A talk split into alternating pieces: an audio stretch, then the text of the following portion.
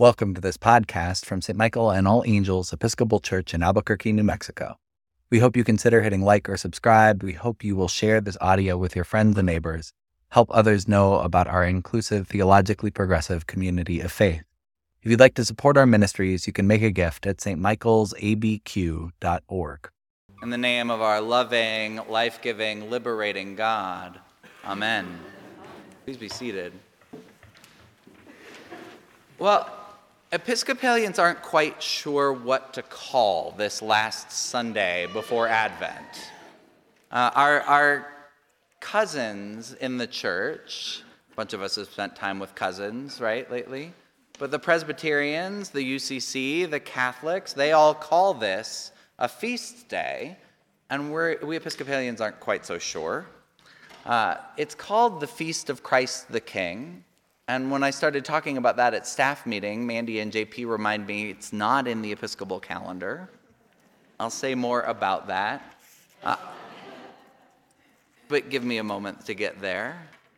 Uh, this, this feast day, if it's a feast day, uh, is an interesting day to have land this Sunday after Thanksgiving. And it's an interesting question. We're not quite sure. I, since we're not quite sure, decided that we could take the title from the Moravians.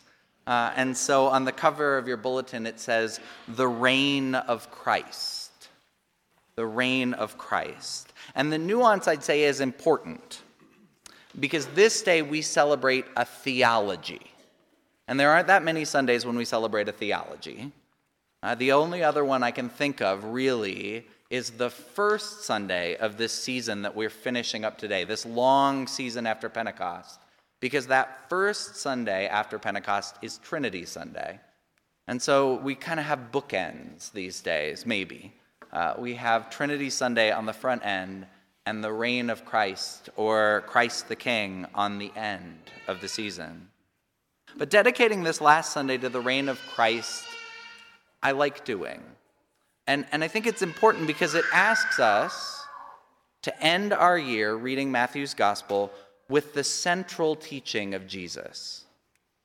The Salvadoran theologian John Sobrino, he points to the primacy of the kingdom for Jesus. In fact, Sobrino says that Christians would do better to emphasize the kingdom more. The liberation theologian says that Christians have made the cross into our primary teaching, and in doing so, we have inverted our theology.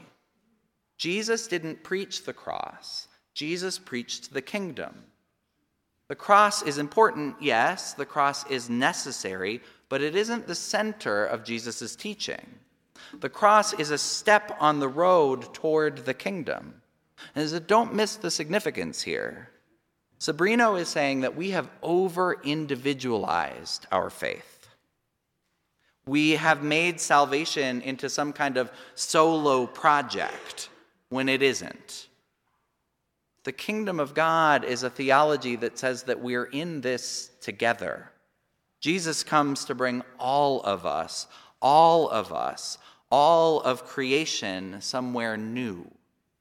That's what salvation means we can live with freedom, with hope, Sobrino says, in the midst of history, because the dominations and powers have been vanquished. So before we go much further, let's unpack this term kingdom. Wil Gafney, an Episcopal priest and a black womanist theologian, she writes that we in the Western Church have a difficult time understanding concepts of government from ancient Israel Palestine. Our understanding of what a king looks like is shaped by white, masculine, Eurocentric structures of dominance, and we can't really conceive of the tribal, familial, and interdependent reality of royalty in the ancient Near East. Our sense of leadership is still frustratingly connected to gender and power. So maybe at St. Michael's, if we're naming the feast day. Maybe in the future we should just celebrate the, the feast of Christ the Queen. you think I jest. But today we might translate Jesus' central image, Jesus' vision, a little bit differently. We might say the reign of God. or God's commonwealth. And both of those I like because it gets us past the gender and monarchical understandings. But I don't have a strong dislike of kingdom. And Jesus used the language of, day, of his day, and he used it subversively. To say the kingdom is coming is political for Jesus. It's a protest of the kingdom of this world as it exists. I don't have a strong dislike of kingdom because when Jesus used the word kingdom, he used it specifically. He wanted to overturn his hearers' understanding of what a kingdom looks like. Jesus was proposing a different vision for how we might relate to one another, how we might relate to the earth, how we might live and thrive. The way of Jesus, this way we follow, it has a destination. All our prayer, all our action for justice is directional. It points us toward the reign of God. And the reign is not just about life after death. And sometimes Jesus uses the phrase, the kingdom of heaven, and we can get confused by this idea. When Christ speaks of a kingdom, even when he says heavenly kingdom, he's speaking primarily about life here on earth. And we live in a tension between the already and the not yet. We live in a tension between the world as it is and the world as it should be. We are able to glimpse our destination, to approach it, even while we await the final arrival. But Jesus was leading his followers somewhere. And while the road necessitated carrying crosses, Calvary was not the goal. The kingdom takes us further, out beyond the cross. We are, in the end, an Easter people our faith is in the resurrection.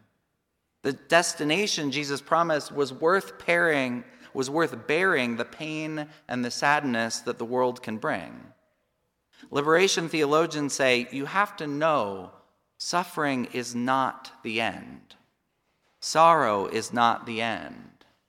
The ultimate destination of Jesus, the ultimate point, was not to die for our sins, but to lead us to a kingdom out beyond the suffering. Again and again throughout this year, reading Matthew's gospel, we have heard Jesus say, The kingdom of God is like. The kingdom of God is like a pearl of great price, worth selling all you have to own. The reign of God is like finding a valuable coin you had lost. The commonwealth of God is like a shepherd who recklessly searches for her lost sheep. God's reign is a place where banquets are held and the lost, the least, the left out are invited. God's reign is a place where workers receive the wages that they need. You know you've reached the reign of God when you don't worry so much about money, because those who have in abundance are able to share with those who don't have enough.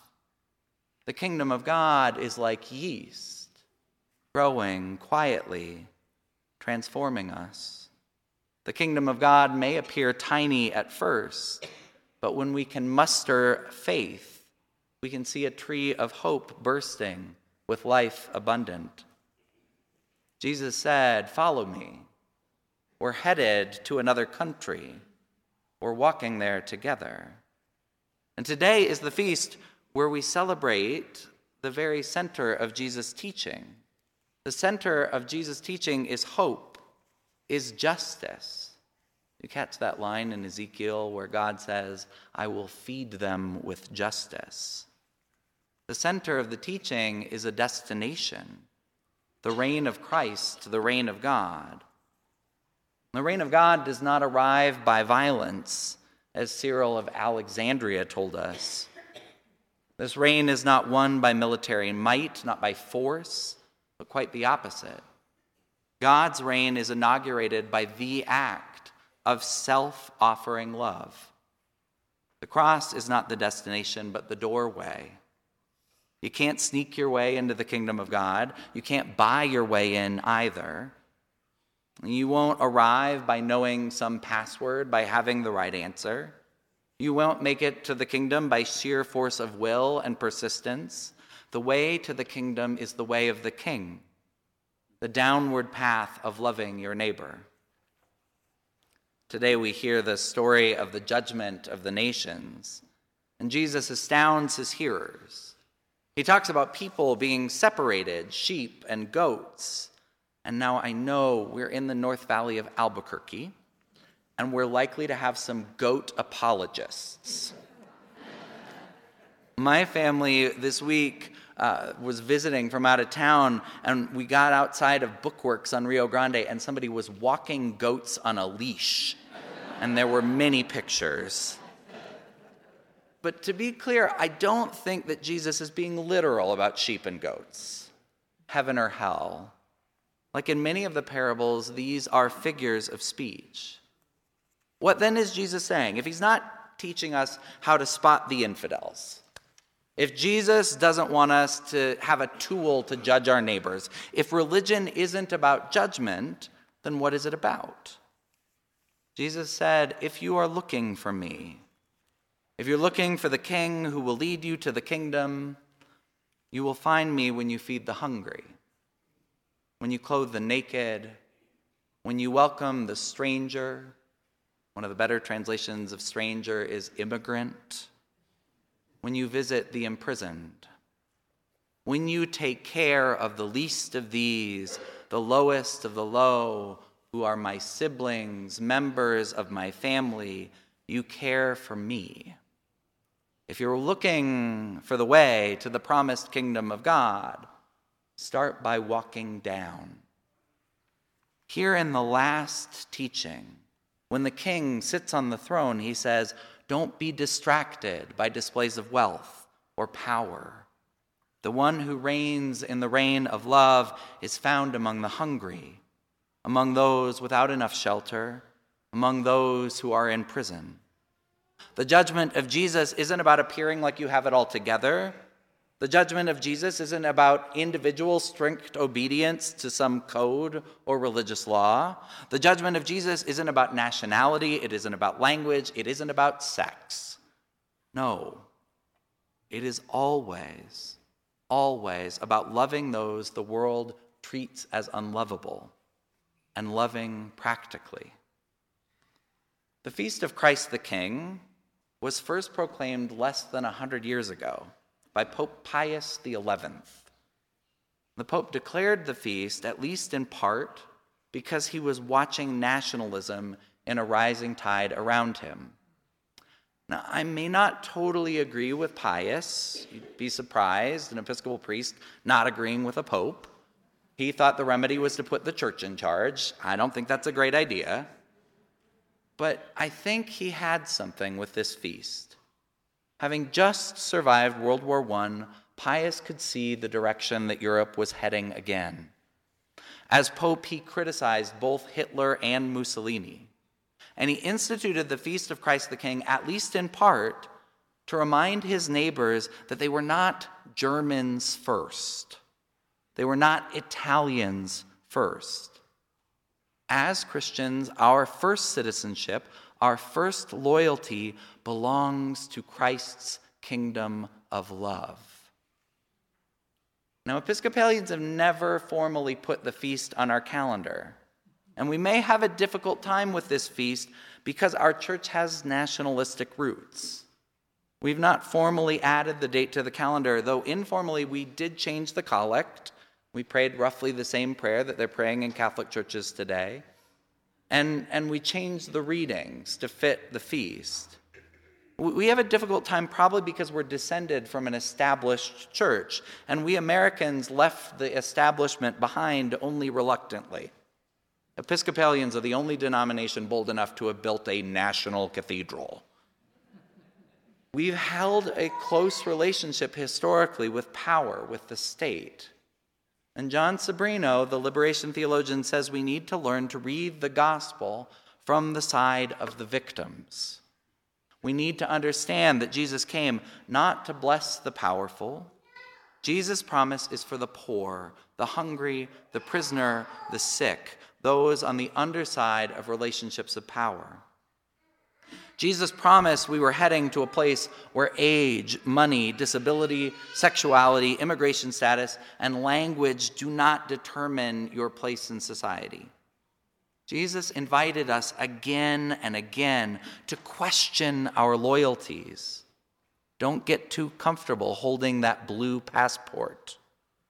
Don't put too much faith in human governments, no matter which party is in charge. Remember, your citizenship first belongs to the reign of God. Christians are always a people on the road to a new kingdom. So, whether we call today the Feast of the Reign of Christ, the Feast of Christ the King, or the Feast of Christ the Queen, today is a day to celebrate hope and imagination. I'll leave you with one of my favorite theologians, Willie Jennings. He likes to point out that much of the failure of Christianity is a failure of imagination. Jesus taught in parables because he wanted folks to lean into their God given capacity to imagine, to imagine new worlds and to enact them. And Christianity has failed, especially when we have failed to imagine a different outcome than the present. We have in the church, according to Jennings, allowed our imaginations to be corrupted too often by the old games of power and hierarchy.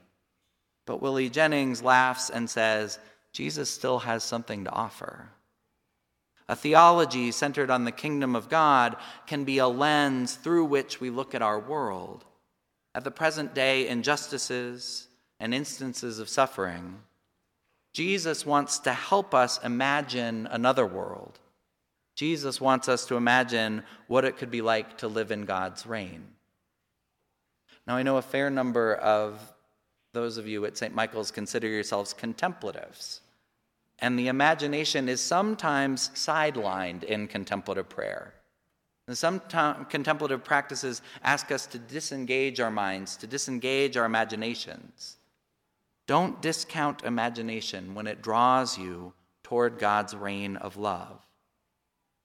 Next week, we begin a season of hope, season of waiting and watching for Christ. Advent is a time of preparation, and I would invite you to continue to use your imagination. How can our world be a little bit more like the reign of God? How can our city be a little bit more like Christ's commonwealth? How can our church even more reflect just a little bit more the surprising reign of God, where all the sheep are gathered, where all the wrong people are invited to the table? What will you imagine? How will you put imaginative love into action? Happy feast of the reign of Christ. Amen.